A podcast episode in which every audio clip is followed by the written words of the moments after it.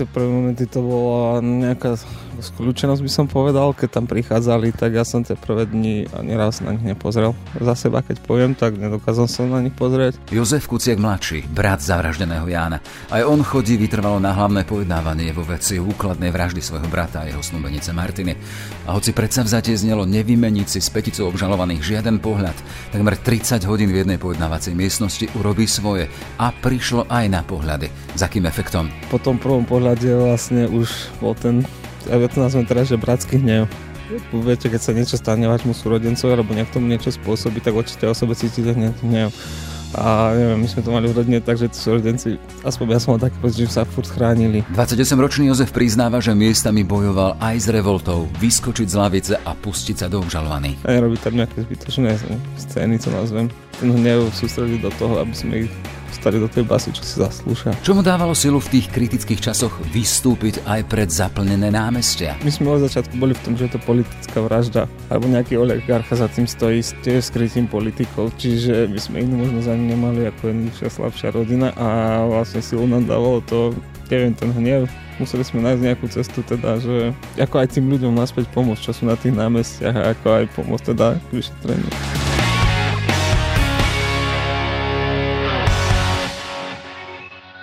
Je piatok, 17. január. Môj meno je Jaroslav Barborák. Ráno nahlas. Ranný podcast z pravodajského portálu Aktuality.sk. O prebiehajúcom procese sa budeme teraz rozprávať s Jozefom Kuciakom, bratom zavraždeného Jána a teda jeho snúbence Martiny. Pekný deň vám prajem. Dobrý deň, ďakujeme pekne.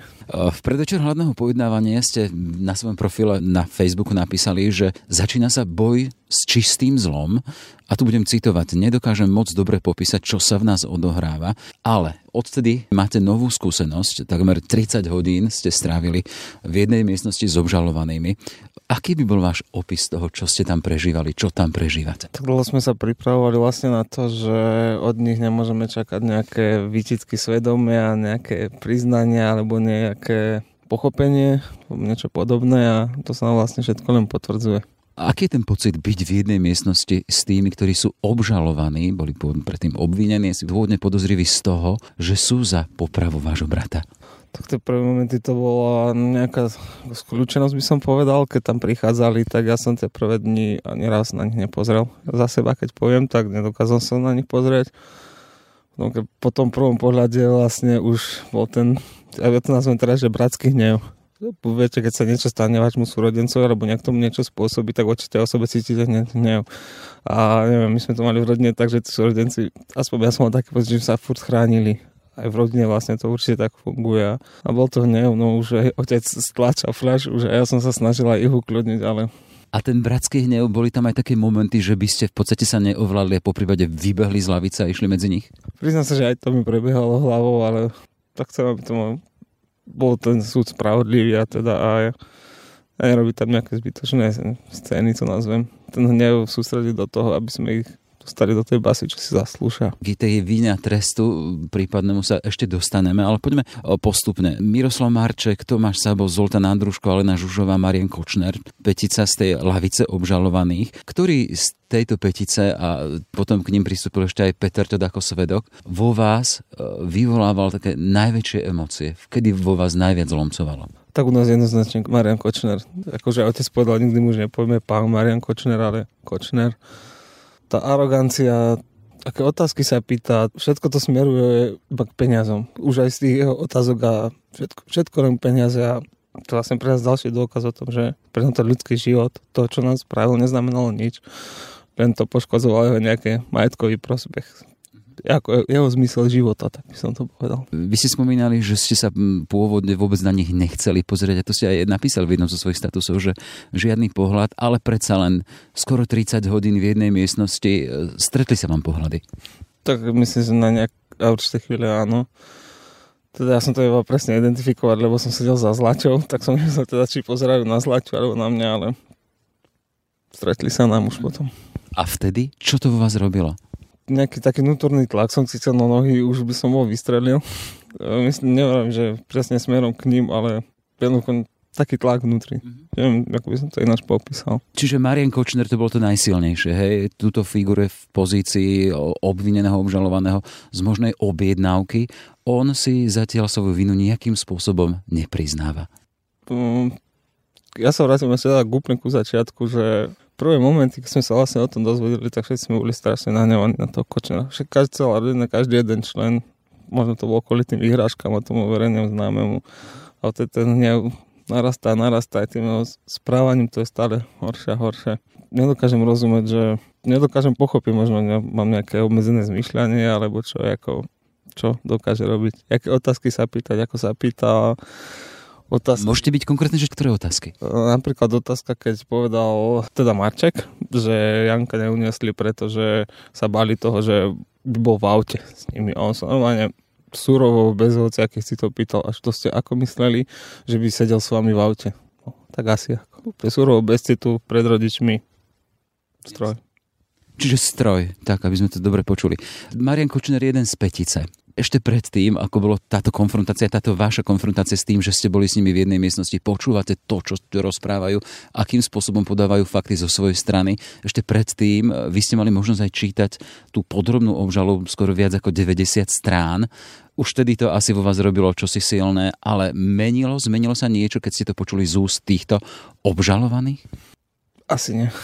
Rozmýšľam, ale asi nie zmenili už, už tie nové veci, čo kladli otázky a podobne, to zase vyvolalo naspäť ten hnev a tie, aj tie jednotlivé vypovede vlastne počuť naživo, ako oslovali brata, potom čo sa mu stalo a po Maťu, ako oslovali, tak... To len, to len poznámka pre posluchačov, teda boli tam veľmi vulgárne výrazy. To vlastne sa všetko vracalo z toho, čo sme prečítali a vracalo sa to celé dookola. Keď sa to stalo, keď sa môžeme vrátiť možno do minulosti, ešte pred tento celý súdny proces, kde vás zastihla tá správa, že Jano už nie je medzi nami? Ja som bol práve s priateľkou, myslím, že sme boli v Terchove, to je kúsok od ja som mal také staršie auto a vtedy mi volali rodičia, že akože Janko sa neozýva. Ale mamina je na svadobnej náuke a nevie, že ani ja ti nezvihnem telefón každú pol hodinu. Ja som to ešte tak ľahčoval. Potom som prišiel domov, už medzi tým volala aj sestra, že ani neodpisuje to som na internete som našiel eh, tú stránku, kde mali mať tú predmanželskú náuku. Volal som priamo tam. Že medzi tým už aj Zlaťa volala naši volali Zlaťa volala policajtom po nejaké dohode, ako tam komunikovali s našimi. Ja som volal na, tam, kde mali mať tú predmanželskú náuku. Už keď mi tedy povedala, že tam, že tam vôbec neprišli, sa dva dní ozvali, tak som vtedy akože tušil, že niečo je zlé. To bol asi ten prvotný moment, ten prvotný šok. Medzi tým sestra s išla veľké mače a hovorila, že Janko tam nemá auto, veľké mače. To bol taký, neviem, či sme sa chceli už ukľudniť, alebo ale na chvíľu sme sa ukľudnili, sme si že oni predsa len niekam išli, a tamto auto nie. Až potom vlastne, keď sme sa stret, so Zlačou ďalej volali, ja som sadol do toho auta, išli sme tiež smer Mača, keď sa nám neozývali, my sme to mali vtedy asi dve hodiny cesty a Zlaťa povedal, že to auto bolo vlastne tam tej galante pred Teskom preto, lebo Jankovi sa vybila batéria a Maťa bola pre neho. Takže zase sme padli dolu a potom už sa stravoval, ale sa stal, stal trestný čin. Takže na ceste vlastne do Mača. A to ste boli všetci spolu? Ja s rodičmi. Sestra išla vlastne z Nitry. Ona byla v Nitre. A už sme prišli do Trnavy na policajnú stanicu, lebo cestou nám už tá sestra volala, že sme do Mača nešli jak som si čítal, také, jak váš otec hovoril, teda, že pre ňo na tri dní sa svet celý stratil, nepamätá si z toho nič. Tá vaša prvá reakcia? Mne sa možno aj týždeň, dva stratil. Neviem, tie prvé momenty pamätám si iba, ako som ráno prišiel domov, lebo rodičia zostali u sestry. Ja som mal možno ten vlog ešte aj dlhšie, asi aj týždeň, čo si fakt iba nejaké momenty pamätám, ale nejaká taká bublina sa vytvorila, neviem, či to bolo z toho šoku a z toho všetkého okolo, ale tie prvé momenty spätne si nespomínam. Veľakrát sa mi stalo, že mi niekto povedal, však som s tebou, bol som sa, čo som ti povedal a ja o tom neviem. Vôbec neviem. A doma ako to vyzeralo? Vaši? Do otca som spomínal teda, čo on spomínal, mama. O, vlastne som išiel, oni zostali u tej sestry v Nitre, ja som išiel na druhý deň zase za nimi. A neviem, no v kuse sme sedeli v kruhu mal, čo sme sa rozprávali, a, ale hneď prišli vypočúvania, tak sme chodili hore dolu, hneď sme išli aj, aj doma, čo do domčeka pre nejakú vec. Myslím, sa hľadal kľúč od auta, aby sa mohli dostať do auta, čiže sme boli to zaneprázdnení, ale že stále sme mali nejaký pohyb. A keď sme už boli vlastne všetci spolu, tak väčšinou bolo len ticho. ale stále sme boli všetci spolu. Čiže ticho, ktoré vás nejakým spôsobom to spájalo, ale aj rozdielovalo. Každý si žil ten svoj myšlienkový svet. Áno, ale keď sme videli, že niekto na tom horšie, tak už sme sa snažili rozprávať a neviem to ani popísať. Nestala sa taká tá bežná situácia, že prídem z práce a idem hore do izby že tam chvíľu niečo pobudnem, niečo prečítam a vrátim sa k našim, ale už to bolo tak, že všetci sme ostávali stále v tej obývačke spolu. Pre mňa je veľkým momentom, keď vidím vašich spolu, aj keď sme robili rozhovor náš v redakcii, a oni sa stále držia za ruky. To bolo aj predtým, alebo až potom, čo sa teraz stalo tie vážne veci? To je od malička, čo si ja pamätám, tak oni stále. Čiže to je veľký moment, ktorý v podstate vás aj drží a to je takéto rodinné teplo vzťahu vašich rodičov. Áno, jednoznačne, áno. To bolo vidno aj na Jankovej, na Maťke, že máme taký istý.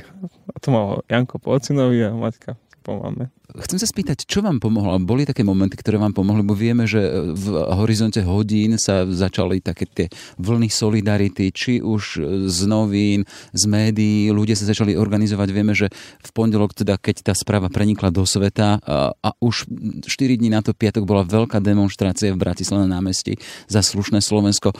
Ako ste to vnímali? To vám pomáhalo, tá spolupatričnosť a to, že ten hnev sa takýmto spôsobom rozšíril na celú krajinu? Tak som už povedal, tie prvé dni potom si máme taký blok, takú bublinu, čiže vnímali sme to, určite sme to vnímali, ale ešte sme vôbec nevedeli, ako sa k tomu postaviť, že nejako sme to neviem, obchádzali. Že svet a to, čo sa dialo vonku, to vás tedy jednoducho obtekalo. Ten váš vnútorný svet bol predsa len to bolavé a to, že ste stretli brata, či vaši rodičia syna.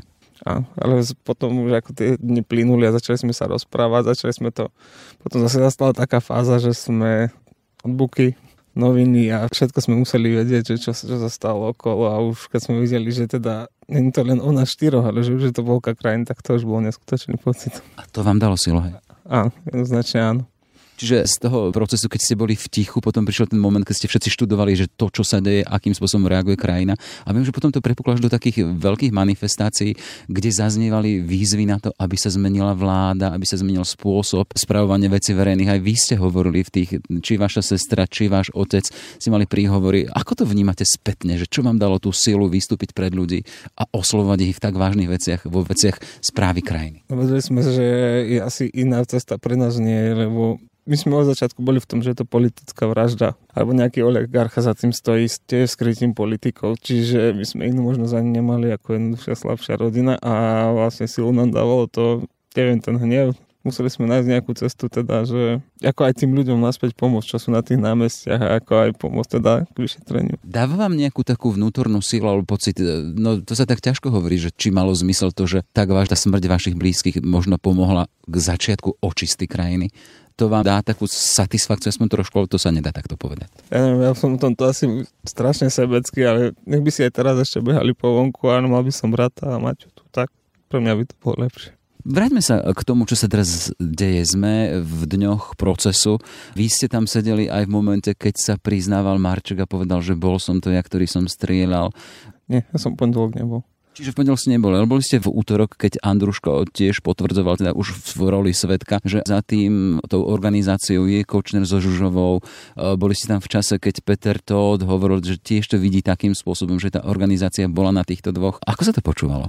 Počúvalo sa to veľmi ťažko. Zároveň vieme, že to je dôležité pre objasnenie a potrestanie teraz údajných objednávateľov, ale dúfam, že za mesiac a už odsudených objednávateľov. Peter Todd v stredu, jeho dlhá výpoveď hodiny toho, čo hovoril.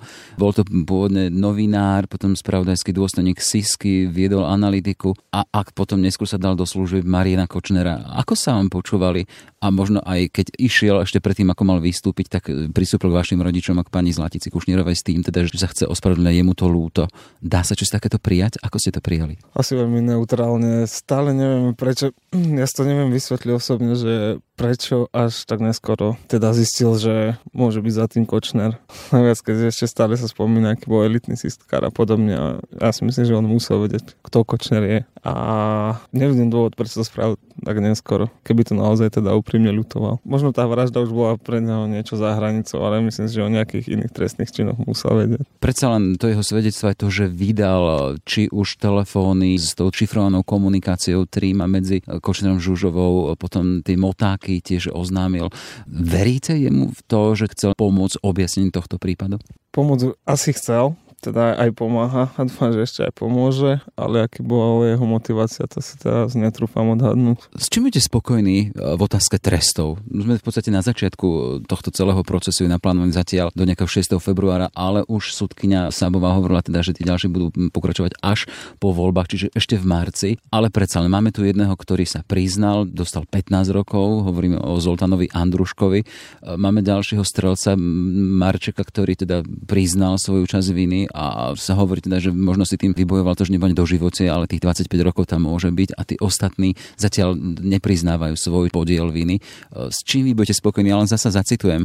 Nemôžeme vyhrať, lebo čo sme stratili, nám už nič nevráti, ale som veľmi rád, že prvý je potrestaný. To bolo na adresu toho Andruška. Tých 10 rokov teda začnem Andruškom, čo navrhol teda prokurátor, to bolo pre nás veľmi málo. Veľmi málo. Snažili sa nás aj tak upokojovať tí ľudia, čo sa okolo nás pohybujú, že bez neho by sme sa nikam nedostali, ale myslím si, že 10 rokov za to, čo vedel, že sa deje, bolo veľmi málo. 15 je asi tiež ešte málo.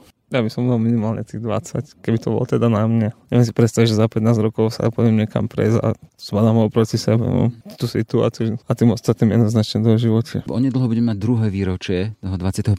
februára, bude to len týždeň pred samotnými voľbami u nás, ktoré nás čakajú. Podľa vás ovplyvní tento fakt, tú súhru okolností, že budú, majú byť aj veľké podujatia spomienkové, ovplyvní toto aj možný výsledok volieb u nás na Slovensku? Toto si takto netrúfam odhadovať, alebo by som rád, keby ovplyvnila všetkých tých, ktorých, týchto objednávateľov, čo sú tu na súde, všetky tí, čo ich kryli, aby sa nám už nevysmievali do tváre niekde tam z tých teplých miest parlamentu. Čiže vy sám ste presvedčení o tom, že títo piati, ktorí sú tu na lavici obžalovaných, to nie je tá konečná zodpovednosť za vraždu vašich blízkych, či už brata alebo možné švagrine? Trestom právna možno je konečná, ale tá morálna určite ľuďom bol ten Košnerov teda predsa na konci dňa, si, keď si, ak si dovolil zabiť teda ľudí, tak musel mať ten pocit, že mu aj toto prejde. A to sú tí ľudia z prokuratúry, zo súdov, z policie a z politiky, ktorí mu tento pocit vlastne dali. Keď si ten človek tak hlave rozmýšľa, že mám tam predsedu, mám tam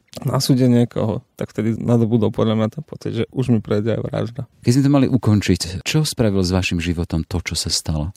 Ako rodina sme určite, boli sme aj predtým súdržní a sme súdržnejší. Času na nejaké aktivity, záľuby nezostal žiadny. Určite citovo vypráhnutý.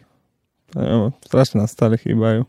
No, už sa to niekedy zmení. A, a vaše plány do budúcnosti? Si predsa mladý, 20 rokov to je nič, čiže v rozbehu života. Som bol najradšej, keby to bolo tak, ako predtým, čo sa stalo. Pracoval, pracujem, mám priateľku a, a nejaký kľud bol som vyrovnaný predtým. Možno pred vami taká misia, nie to, čo mal v sebe obsah toho Janoho života, ten jeho charakter, ten ťah na dobro a spravodlivosť, to bude teraz žiť vo vás, vo vás osobne, vo vašej rodine? Viete, že ja keby som sa mal porovnať s bratom, tak nedosahujem vôbec v ničom. Mali sme tú istú výchovu tých, z tých rodičov, ale jednoducho bol kde si vyššie ako ja, sa necítim nejaký spôsobili na to. Snažím sa, ale nedokážem ho charakterovo dobehnúť. Jasné, ale zobrať to dobré, čo mal v sebe jednoducho do budúcnosti, to si beriete ako možno nejaký záväzok, či nie? Asi aj áno. Snažím sa už nerobiť ani tie najmenšie detaily predtým, tie zlé, čo som robil, že som niekde vyhodil taký malý papierik, veď to si nikto nevšimne, lebo vedel som, že čo by mi na to povedali a podobne. Snažím sa byť aj ja lepší a ako boli oni. Toľko teda Jozef Kúciak, brat zavraždeného Jána a Martiny. Pekný deň prajem a prajem všetko dobré. Ďakujeme pekne. Dovidenia. Počúvate podcast Ráno na hlas. Sme v závere, len pripomeniem, že ostro proces pokračuje aj na budúci týždeň, od pondelka do stredy a aktuality budú samozrejme pri tom. Môžete sa spolahnúť na čo najpodrobnejšie spravodajské a analytické spracovanie tohto súdneho procesu. Ešte pekný deň želá Jaroslav Barborák. Všetky podcasty z pravodajského portálu Aktuality.sk nájdete na Spotify a v ďalších podcastových aplikáciách.